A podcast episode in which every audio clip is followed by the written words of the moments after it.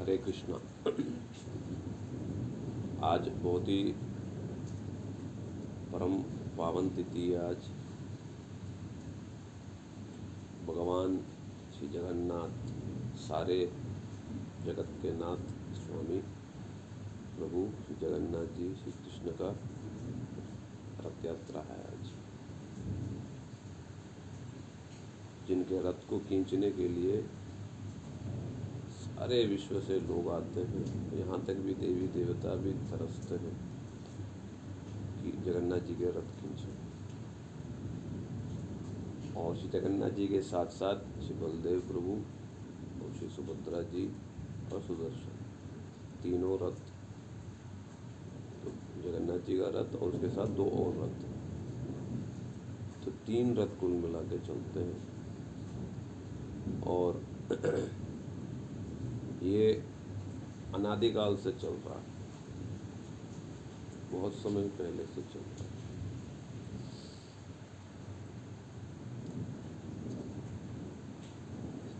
शास्त्रों में ये बताया गया है कि जो भी व्यक्ति श्री जगन्नाथ जी के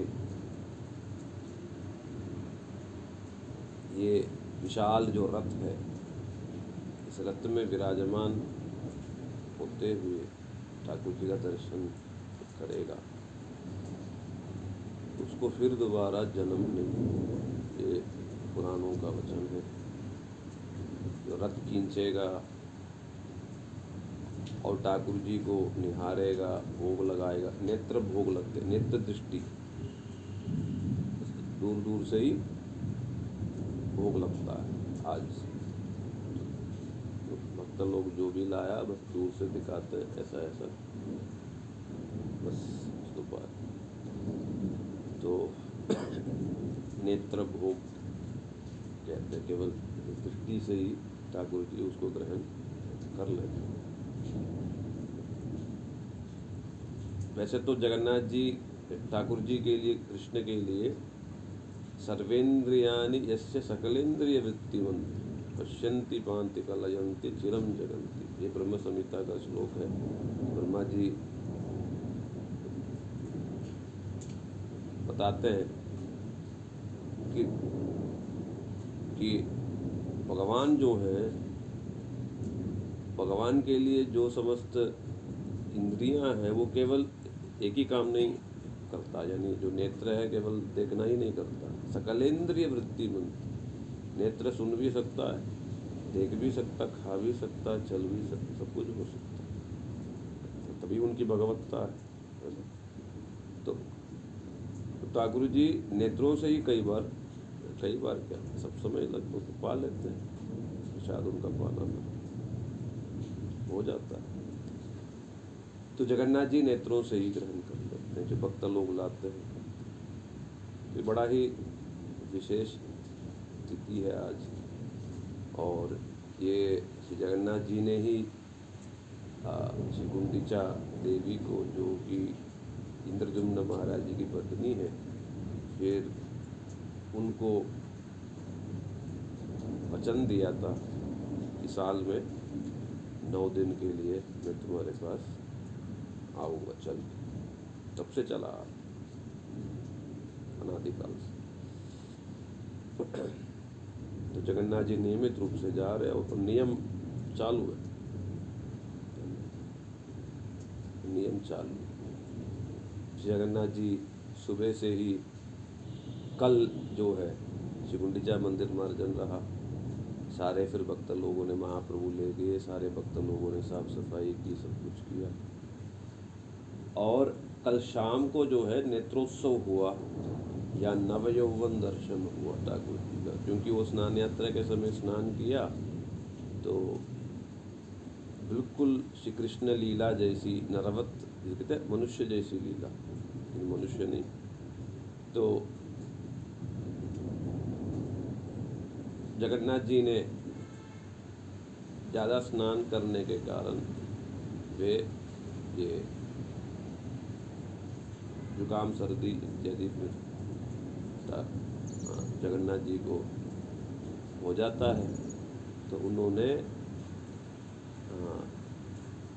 ये स्वस्थ लीला प्रकाशित किया तो तब जो है, पंद्रह दिन सब कुछ बंद, दर्शन बंद, सब कुछ बंद। और ठाकुर जी के लिए वो जो चप, छप्पन प्रकार का भोग और और बारह बार न कितना बार जो लगता था, वो सब नहीं लग केवल पत्य खिचड़ी टाइप की और वो सीधे वो बना बना के पर पंद्रह दिन के बाद स्वस्थता लाभ करते हैं।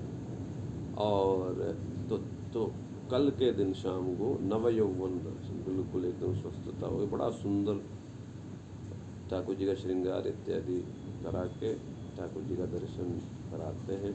कल शाम को भक्त लोग भी बड़े लंबे लाइन लग के ठाकुर जी का दर्शन करते हैं। फिर आज सुबह सुबह ही ठाकुर जी को बाहर लेके आते हैं और बड़े ही प्रेम से वो टीवी में देखने लायक आजकल लाइव आता है। तो बड़े ही प्रेम से ठाकुर जी को लेके आते हैं। पहले सुभद्रा जी को लाया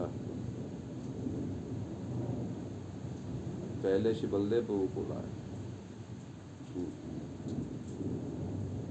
हाँ, फिर सुभद्रा जी को लाया। या पहले सुभद्रा जी को लाया फिर बलदेव प्रभु को लाया और लास्ट में श्री कृष्ण को लाया। है ना? तो लास्ट में श्री कृष्ण को लाया। और बाकी लोग तो बड़े प्रेम से पहुँच जाते हैं किंतु कृष्ण नहीं पहुँचते। तो उनको बड़े ही प्रेम से थोड़ा सा सुनाते भी हैं पंडे लोग और और ठाकुर जी बड़े सीधे नहीं हिल डुल करके चलते हैं और बड़े प्रयत्न से रथ को रथ पे फिर चढ़ते हैं। और कई सारी उसमें नियम है और उन सब नियमों में विशेष नियम ये है कि जगन्नाथ जी का जो प्रधान, जो सेवक है, वो वहाँ का राजा है। तो जब तक वो राजा नहीं आएगा, जगन्नाथ जी चल लेंगे और वो राजा भी क्या करेगा, वो आकर के सोने के जाड़ू से, वो रथ का झाड़ू करेगा। तब जाके जो है जगन्नाथ जी चलेंगे। किसी एक समय की बात है। हमने पूज्य पद भक्ति विज्ञान श्री भारती गोस्वामी महाराज से सुना था, किसी एक समय की बात है। तो कि वहाँ के जो मंत्री हैं या मुख्यमंत्री हैं, उन्होंने ये विचार किया है कि ये राजा क्या होता? डम्मी है एक प्रकार से देखा जाए तो हटाओ उसको। ज़रूरत नहीं है इसकी। कर दिया मना क्योंकि वो नियम था कि वो रथ पे आके बैठ गए तो वो फिर वो पालकी भेजते हैं राजा के पास सामने ही होते हैं वहाँ थोड़ी दूर में तो वो पालकी में बैठ गए आते तो वो प्रथा को ही उन्होंने क्या कर दिया बंद कर दिया जो राजा वो आते हैं हाँ राजा नहीं आए फिर उस बार तो बाकी सारा नियम कर दिया पूरा और जब रथ को चलने का समय हुआ एक एक ये, ये पगबी वो रथ जो है चलान हाथी लगा के चेष्टा किया तो भी नहीं चला। सबको ट्राई कर लिया नहीं चला। फिर तो फिर किसी ने बताया कि इतना प्रयास क्यों कर रहे हो? अब राजा को बुलाओ फिर देखने बच्चे ठीक वैसे ही हुआ।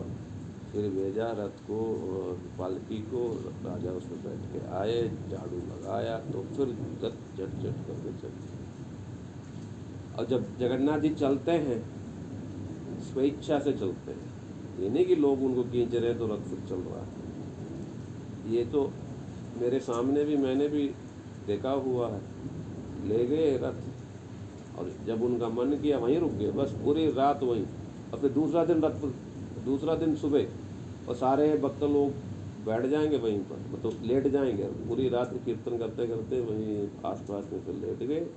और दूसरे दिन जो है, जब उनका मन किया दस बजे, ग्यारह बजे, और चलते हैं। ठीक वैसे ही जगन्नाथ जी की इच्छा होती है, तब चलते। कोई उनको ये सोचे कि मैं खींच के जा रहा हूँ, वो बात नहीं है। हमने देखा था। 2006 में सात में एक बार कि शिल प्रभुपा जी के जो आविर्भाव स्थली है तो बिल्कुल उसके सामने, बिल्कुल उसके सामने रथ आके ऐसा टेढ़ा होके, ऐसा रुक गया, पूरी रात जैसी उनकी मर्ज़ी और श्री जगन्नाथ जी वहाँ जाते हैं, नौ दिन रहते हैं, बिल्कुल वहाँ माहौल जो है, वो वृंदावन जैसा है। बिल्कुल पेड़, पौधा, फिर बगीचा और वहाँ फिर बड़ा सुंदर सा सेवा राग सब चलता है। फिर नौ दिन के बाद श्री जगन्नाथ जी जो है, वहाँ से बैठ के फिर वापस यहाँ आ जाते हैं। इसमें बहुत सारी लीलाएँ हैं और महाप्रभु, चैतन्य महाप्रभु जी से पहले कोई इसका रहस्य नहीं जानता था क्या है। सबको यही था कि माँ मतलब वो जो गुंडिजा देवी को बनाया हुआ माँ, क्योंकि वो बच्चे राजा और श्री रानी ने चाहा ही नहीं कि हमें बच्चे क्योंकि सारा विग्रह प्रकाशित हुआ, फिर मंदिर प्रकाशित किया, फिर ब्रह्मा जी को स्थापना के लिए, लाने के लिए ब्रह्मलोक फिर गए, तब तक पूरा मंदिर ढक गया। बालू में और कुछ समय के बाद उन्हीं के वंश का कोई व्यक्ति क्लेम करने लगा, ये मंदिर मेरा है। फिर ये वापस आए, देखा, दूसरा एक व्यक्ति इसको क्लेम कर रहा है। तो तब ब्रह्मा जी को फिर मध्यस्थ करना पड़ा और काकभूषुंडी इन लोगों को कहना पड़ा, नहीं, ये ये ये वो राजा का है। इंद्रदुम्न राजा का। तो तब राजा और रानी ने टान लिया कि ये समस्या होगी। यदि बच्चे होंगे, कल को कहेंगे, ये ये संपत्ति हम लोगों की। तो तो जब श्री जगन्नाथ जी प्रसन्न हुए, उन्होंने कहा, क्या चाहिए? साफ़ कह दिया, हमें संतान नहीं चाहिए, न इस वंश में संतान चाहिए। तो तब गुंडिचा देवी जो उनकी पत्नी है, गुंडिचा देवी ने कहा कि आप ही हमारे संतान ठाकुर जी ने कहा आप ही हमारे तो उनको देखने के लिए वो चले गए वहाँ पर। ठाकुर जी यहाँ हैं इस मंदिर में और गुंडीचा मंदिर जो तीन किलोमीटर की दूरी में रह, वहाँ रहती है। तो ठाकुर जी ने कहा, ठीक है, साल में मैं एक बार, नौ दिन के लिए आपके पास तो तब से जाते हैं तो लोग यही जानते हैं कि भाई उन्होंने कहा था तो जा और जो भी ठाकुर जी का वो दर्शन करेगा, रथ में विराजमान होते हुए फिर पुनर्जन्म होगा नहीं। सबसे बड़ा रथ है, बहुत विशाल विशाल चीज़ है, बड़ा नियमित रूप से चीज़ें हैं, सब कुछ है ना। तो ये सब ही जानते हैं लोग, ज़्यादा कुछ विशेष नहीं जानते तो चैतन्य महाप्रभु जी जब वो आए तब जो है, इसमें एक जान आई मतलब एक भावना जुड़ी इसमें जो उसके पहले लोग नहीं जानते तो तब जो है चैतन्य महाप्रभु ने समझाया, क्या है ये ये चीज़? तो उन्होंने कहा कि जिस प्रकार से श्री कृष्ण से मिलने के लिए सारे जो ब्रजवासी नंद बाबा, यशोदा मैया सका विशेष करके गोपियाँ राधा जी सब जैसे वृंदावन से कुरुक्षेत्र गए वहाँ कृष्ण से मिला। ये भागवत का ये प्रसंग है वहाँ कृष्ण से मिले। और श्री कृष्ण ने वो पूछना चाहा कि आप वापस लो तो कृष्ण ने कहा मतलब उन्होंने इशारे से ही कह दिया कि तो मुझे आप लोग मन में दर्शन करो और और मुझे सर्वत्र दे। इसका मतलब मैं नहीं आऊँ।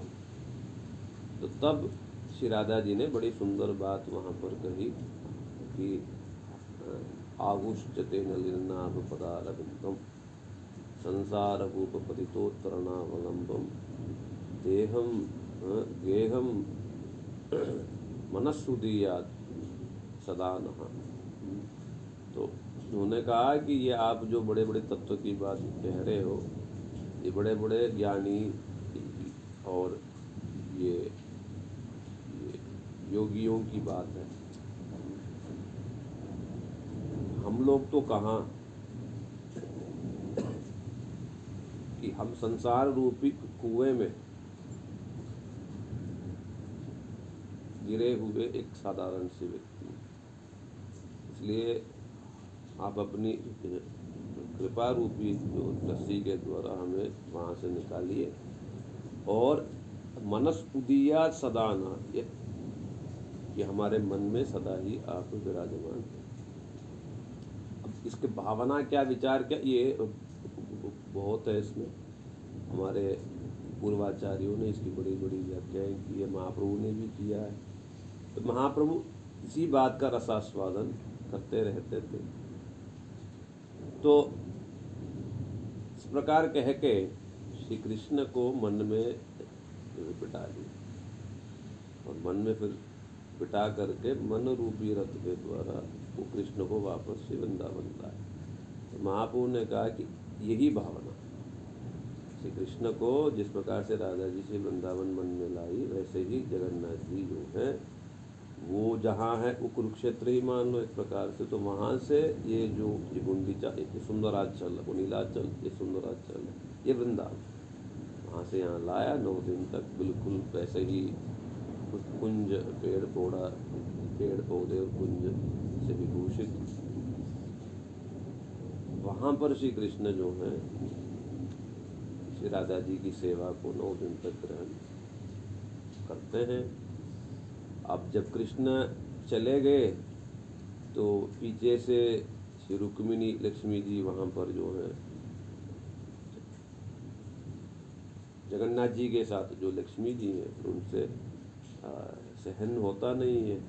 तो बीच में पांचवा दिन वो किसी को, वो अपने सेवकों को बेचती हैं कि जाओ ढूंढो कहाँ है। जब तो जाते हैं और वो रतवत को तोड़ के फिर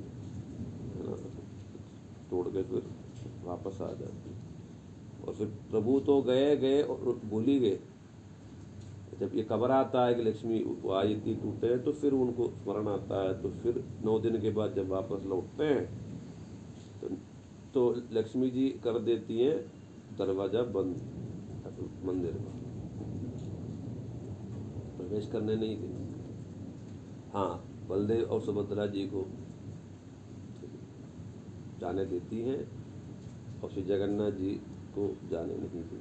और जगन्नाथ जी बहुत मनाते हैं और उसके लिए साड़ी और गहना और विशेष करके रसगुल्ला लाते हैं, खिलाते हैं और माफ़ी मांगते हैं। मैं कभी नहीं जाऊँगा, ऐसा ऐसा। तो फिर बड़े मुश्किल से प्रवेश करने तो ये सब भावनाएँ महाप्रभु ने दिया और महाप्रभु किस प्रकार से रथ खींचते थे? क्या उनकी दशा थी? क्या उनकी भावना थी? किस प्रकार से नृत्य करते थे? और बड़ा वो मंडली फिर बनाया जाता, सब नाचते, चार पाँच, कई कई प्रकार की फिर वो मंडलियाँ फिर बनती। तो कीर्तन करते करते भक्त लोग जगन्नाथ जी को रथ खींचते थे तो तो इसलिए तो इसलिए हम लोगों को भी ये रथ यात्रा वैसे ही मनाना चाहिए, मन से श्री कृष्ण को। कैसे हम, इस मन को पहले तो वृंदावन जैसा फिर बनाए बिल्कुल सुंदर, शीतल, सिद्ध। कल भी मैं सुना रहा था यही चीज़। शीतल। ठंडा होना ज़रूरी है। उसमें यदि संसारिक चीज़ें भरी हुई है तो फिर कहाँ प्रभु कहाँ आएँगे उसमें जगह ही नहीं। और स्निग्ध होना चाहिए। स्निग्ध माने कोमल। कोमल कैसे होगा? प्रेम होगा तो कोमल होगा। रूखा सूखा है तो फिर नहीं होगा। तो ये चीज़ें तो यदि वैसी स्थान हमने बनाया तो वहाँ पर प्रभु जो है, सदा के लिए निवास करने आए। केवल नौ दिन नहीं। बोलो श्री जगन्नाथ बलदेव सुभद्रा सुदर्शन की जय तदीय श्री रथ यात्रा महा महोत्सव की जय रथ यात्रा पालनकारी वृंद की जय सचिनंदन गौर हरि की जय सपार्षद सचिनंदन गौर हरि की जय संकीर्तन मंडली की जय समस्त ब्रजवासी की जय गोपियों की जय राधा रानी की जय नीलाचल सुंदराचल की जय विचा मंदिर की जय श्री जगन्नाथ बलदेव सुभद्रा सुदर्शन जीव की जय। तीनों रथों की जय। समस्त भक्त वृंद की जय। खींचने वाले भक्तों की जय। मोर प्रेमानंद जय।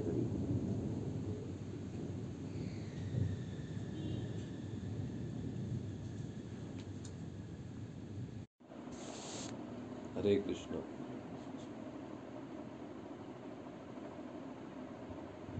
जगन्नाथ रथ यात्रा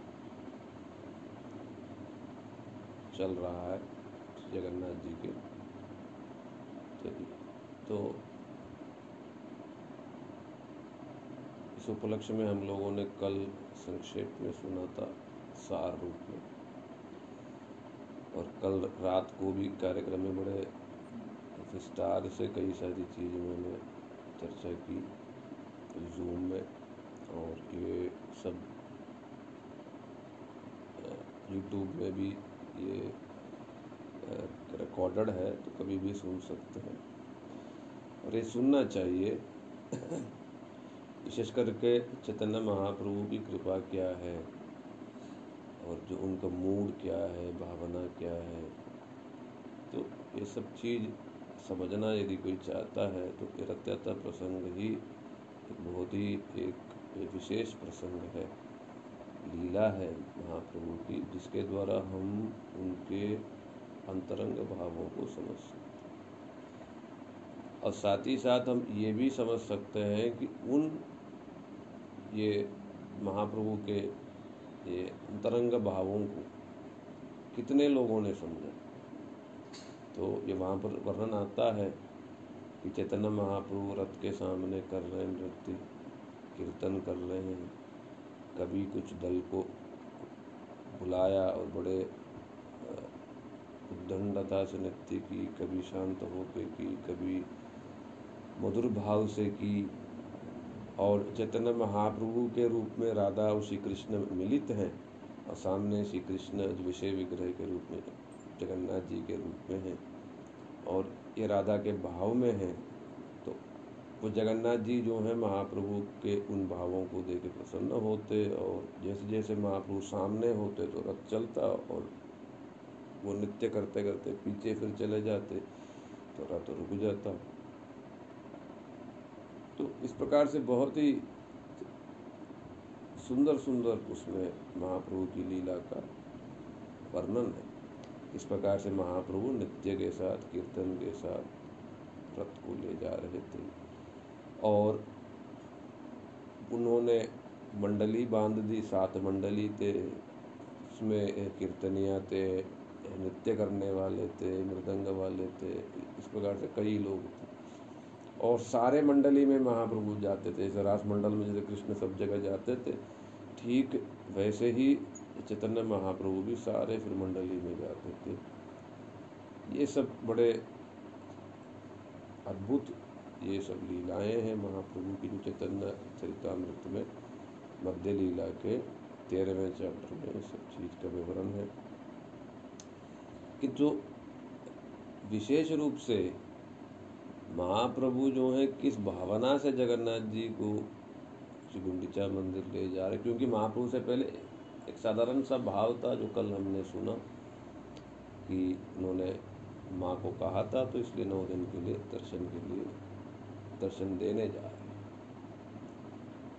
कि तो महाप्रभु जो कि स्वयं राधा के भाव लेकर के कृष्ण ही है तो वो जब जगन्नाथपुरी धाम में जब वो रहने लगे, वो वास्तविक जो भाव को उन्होंने प्रकाशित किया। उसके पहले वास्तविक भाव पता नहीं था। तो चैतन्य महाप्रभु ने वास्तविक भाव प्रकाशित किया कि ये जगन्नाथपुरी धाम विप्रलम्ब यानी ग्रह क्षेत्र। और ये जगन्नाथ जी का जो श्री विग्रह है ये भी विरहमय स्वरूप नेत्र खोले हुए हैं। अतः कब नेत्र क्यों खोले हैं? क्योंकि कब वो, वो ब्रजवासी का दर्शन होगा। कब राधा जी का विशेष करके दर्शन प्राप्त होगा। ये लालसा से नेत्र बिल्कुल खिला हुआ नेत्र है। और बाकी सब श्रीअंग जो है विरह में उन, उनका दर्शन नहीं पाने से विरह में बाकी सब श्रीअंग जो है समेट गया या सब कुछ हाँ समा गया प्रकार से या संकुचित हो गया। तो इस प्रकार से वो जगन्नाथ जी का विग्रह भी विरह में है प्रलंब माने विरह में। तो किसके विरह में? ये ब्रजवासियों विशेष करके राधा जी के फिर विरह और वो पूरी धाम, पूरा जो धाम ही जो है, उसका दूसरा नाम भी है शंख क्षेत्र। वो शंख के स्वरूप में तो वो पूरा क्षेत्र में ही सब कुछ जहाँ भी रहेंगे, वही ब्रज की, श्री कृष्ण की और ब्रजवासियों का विरह स्वतः ही मन में स्फूर्ति होने लगे तो इस प्रकार से महाप्रभु ने ये सब चीज़ प्रकाशित किया। तो भी वो रथ यात्रा के समय क्या कर रहे हैं किस भावना से ले जा रहे हैं ये सब लोगों को नहीं पता। बस केवल महाप्रभु ने स्वरूप दामोदर जी की तरफ़ केवल देखा मात्र। और स्वरूप दामोदर जी जो हैं वो तन्मय यानी शरीर भले ही दो है किंतु भावना और ये आ, मन और जो ज्ञानेन्द्रिय इत्यादि सब तन्मय है, यानी आविष्ट है महाप्रभु। तो इसलिए महाप्रभु जैसा सोचा या जैसा भावना जगती है, जो चाहा, वो स्वरूप दामोदर जी उसको समझ लेते थे।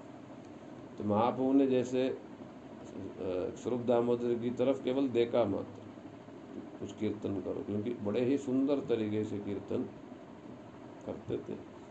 तो तब स्वरूप दामोदर जी ने बड़ी ही महाप्रभु की भावना को समझते हुए श्री राधा जी के भाव में गाया, सही तो प्राणनाथ पायनु, जहा लागी मदन दहने जुरिया की। ये भागवत का ही श्लोक है। सुखदेव गोस्वामी जी ने कहा था कृष्णम गोप्य गोप्य कृष्णम उपालभ्य चिराद अभिष्टम। गोपियाँ जो हैं, बड़ी उत्कंठा के साथ चली। किंतु चलते चलते चलते जब कुरुक्षेत्र पहुँची, उनसे सहन नहीं हुआ, रहा नहीं। और जब कृष्ण तक पहुँच गए, जब दूसरे दूसरे लोग उनसे मिल रहे हैं मानो प्राण ही जा रहा।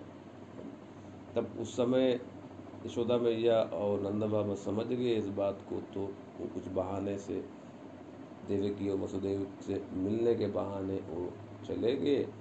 तो तब जो है श्री कृष्ण को प्राप्त करने पर चिराद, बहुत समय से जिन कृष्ण की सेवा, कृष्ण का दर्शन प्राप्त करने की मन में जो लालसा थी, वो लालसा को प्राप्त या पूर्ण करने पर विरह ताप जो है वो शांत हुआ तो इसी को ही स्वरूप दामोदर गोस्वामी पाद जी ने सुंदर रूप से गाया, सही तो प्राणनाथ पाए वही प्राणनाथ प्रियतम को पा करके, जिनके विरह ताप से मैं जल रही थी थोड़ा सा उसका निवारण हुआ। तो महाप्रभु उन्हीं भावना से, वो रथ को भावनात्मक रीति से ले जा रहे हैं।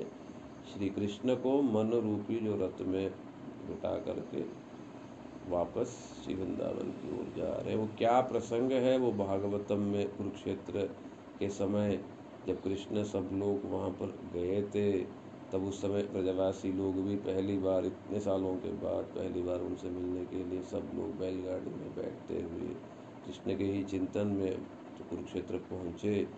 तब गोपियों ने जिस प्रकार से मिला, तब कृष्ण ने क्या क्या बोला कृष्ण ने थोड़ी सी ज्ञान ज्ञान योग और योग की थोड़ी सी शिक्षा दी कि मैं तो परमात्मा जैसा हूँ, सर्वत्र व्याप्त हूँ, मुझे सब जगह देखना सीखो। और जो मेरी फिर भक्ति फिर करेगा, वो मुझे प्राप्त करेगा। आप लोगों का मेरे प्रति विशेष स्नेह है, भक्ति है, इसलिए निश्चित इसलिए निश्चित तुम लोग मुझे प्राप्त करोगी इस प्रकार की ज्ञानात्मक चीज़ें ब्रजवासियों के लिए ये सब क्या ज्ञान गुदड़ी है? गुदड़ी माने जो पुराने फटे फूटे कपड़े हैं,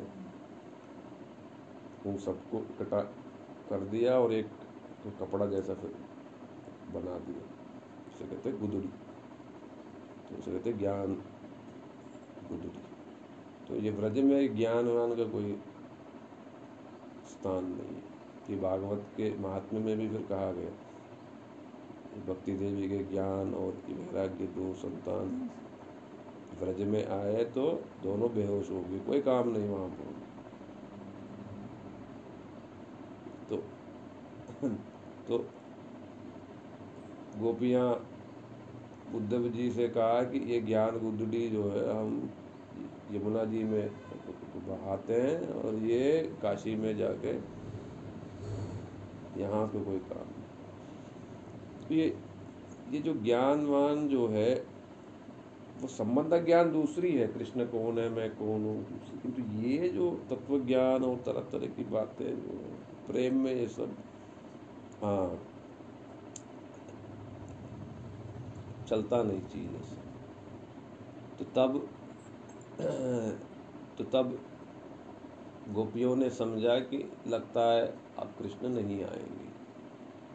तो तब श्री राधा जी ने बड़े ही उलाहना पूर्वक व्यंग्योक्ति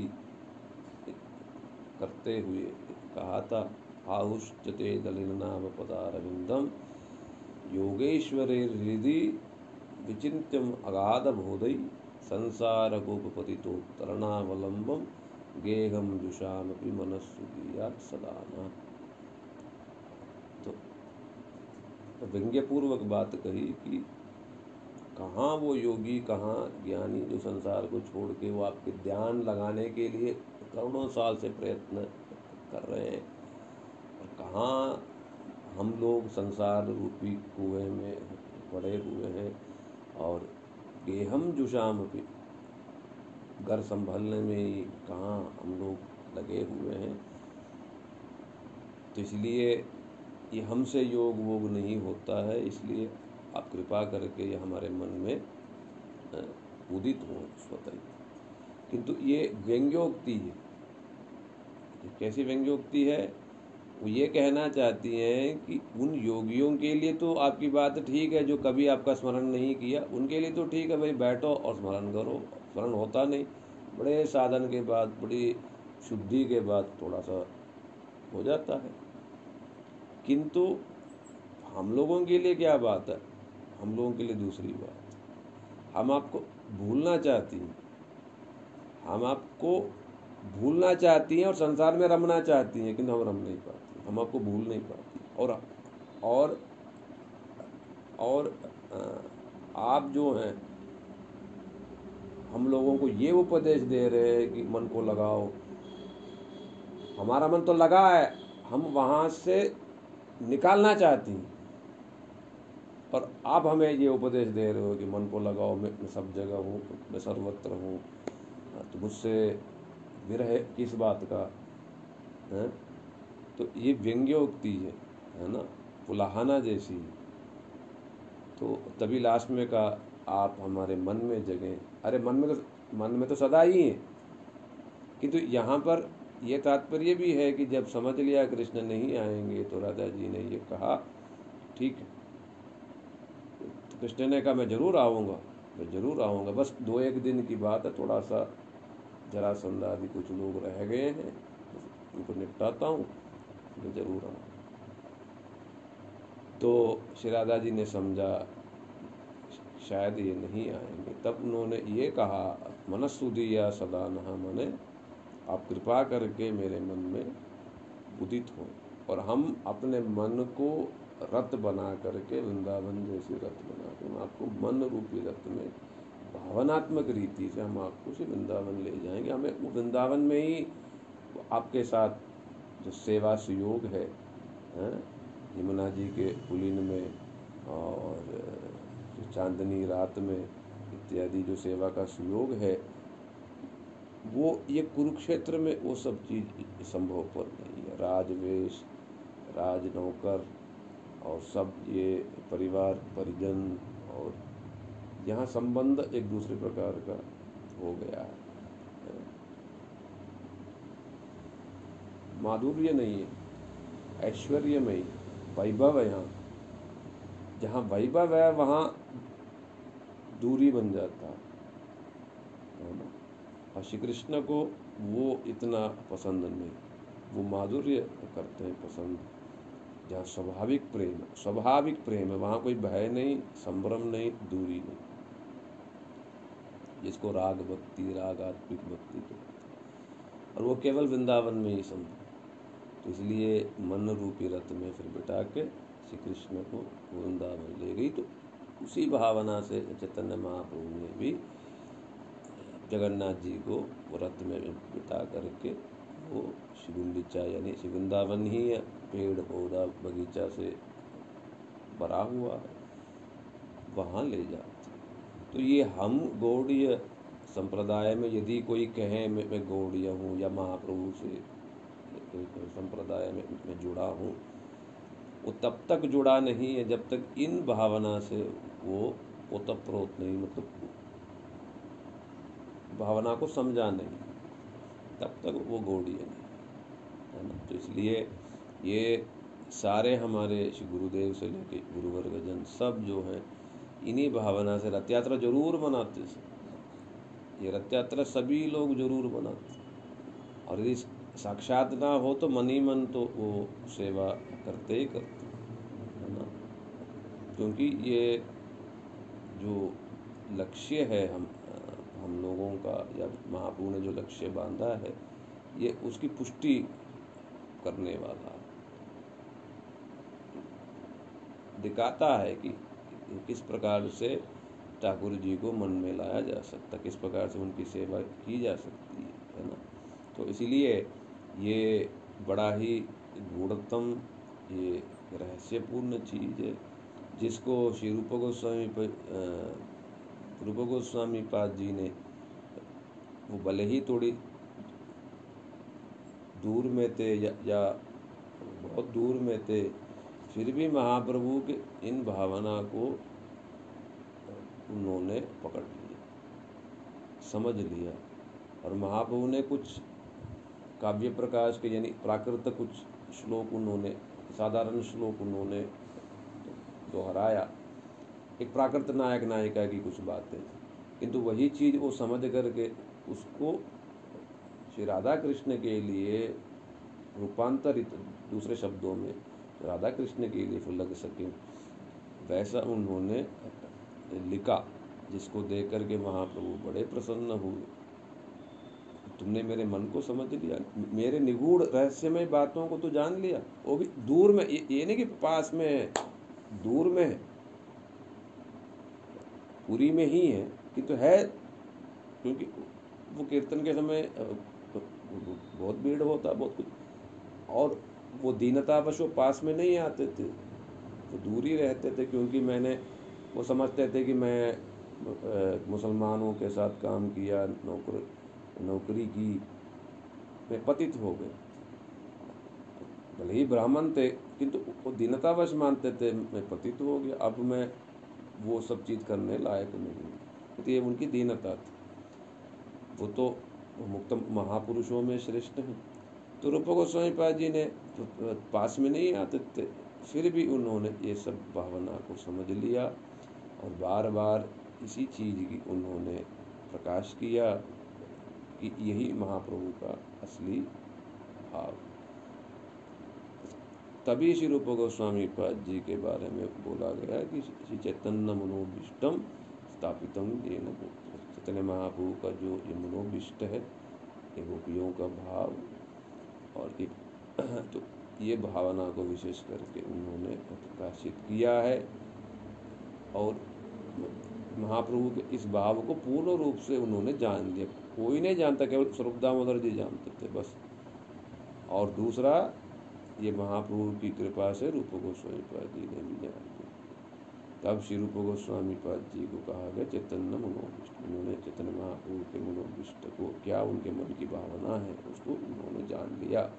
इसलिए ये ये सबसे श्रेष्ठ हैं। और इसीलिए इस परंपरा को उनके बाद कहा गया रूपानुग परंपरा। वो रूप गोस्वामी पाद जी के विचार के ये नुगत्य में सारे वैष्णवाचार्य सारे इसलिए सारे रूपानुग वैष्णव ठीक है? बड़ा ये विशेष है। हम लोगों को भी प्रयास करना चाहिए कि किस प्रकार से श्री जगन्नाथ जी को, श्री कृष्ण को, राधा कृष्ण को हम अपने मन में लाएँ। उसके लिए मन को साफ़ करना पड़ेगा। महापू ने भी कहा शिक्षाष्टक में चेतो चेतो दर्पण मार्जन चित्त रूपी, मन रूपी शीशे को हमें साफ़ बहुत गंदगी, बहुत संस्कार, बहुत तरह की वासनाएँ, बहुत तरह की बातें हैं, सबको साफ़ करना पड़ेगा। तभी जाके साफ़ शीशे में फिर सब दिखाई देगा। मैं कौन हूँ? फिर भगवान कौन है? हम दोनों के बीच में संबंध क्या है? सब दिखाई देगा। तो इसलिए ये जो है साफ़ सुथरा संडे को भी जो कह रहा था, साफ़ सुथरा, शीतल, स्निग्ध और उज्जवल, ये सब चीज़ करने की ज़रूरत है। तब जाके श्री राधा कृष्ण वहाँ पर बैठेंगे और जब राधा कृष्ण बैठ गए और दिन रात राधा कृष्ण का स्मरण कर रहे हैं, फिर बाकी क्या रह गया? पूरे विश्व के सम्राट बैठे हैं तो किसी चीज़ की कुछ कमी रह गई, कुछ बाकी रह गई। ये ये रथ यात्रा का रहस्य। तो प्रेमानंदे, हरि।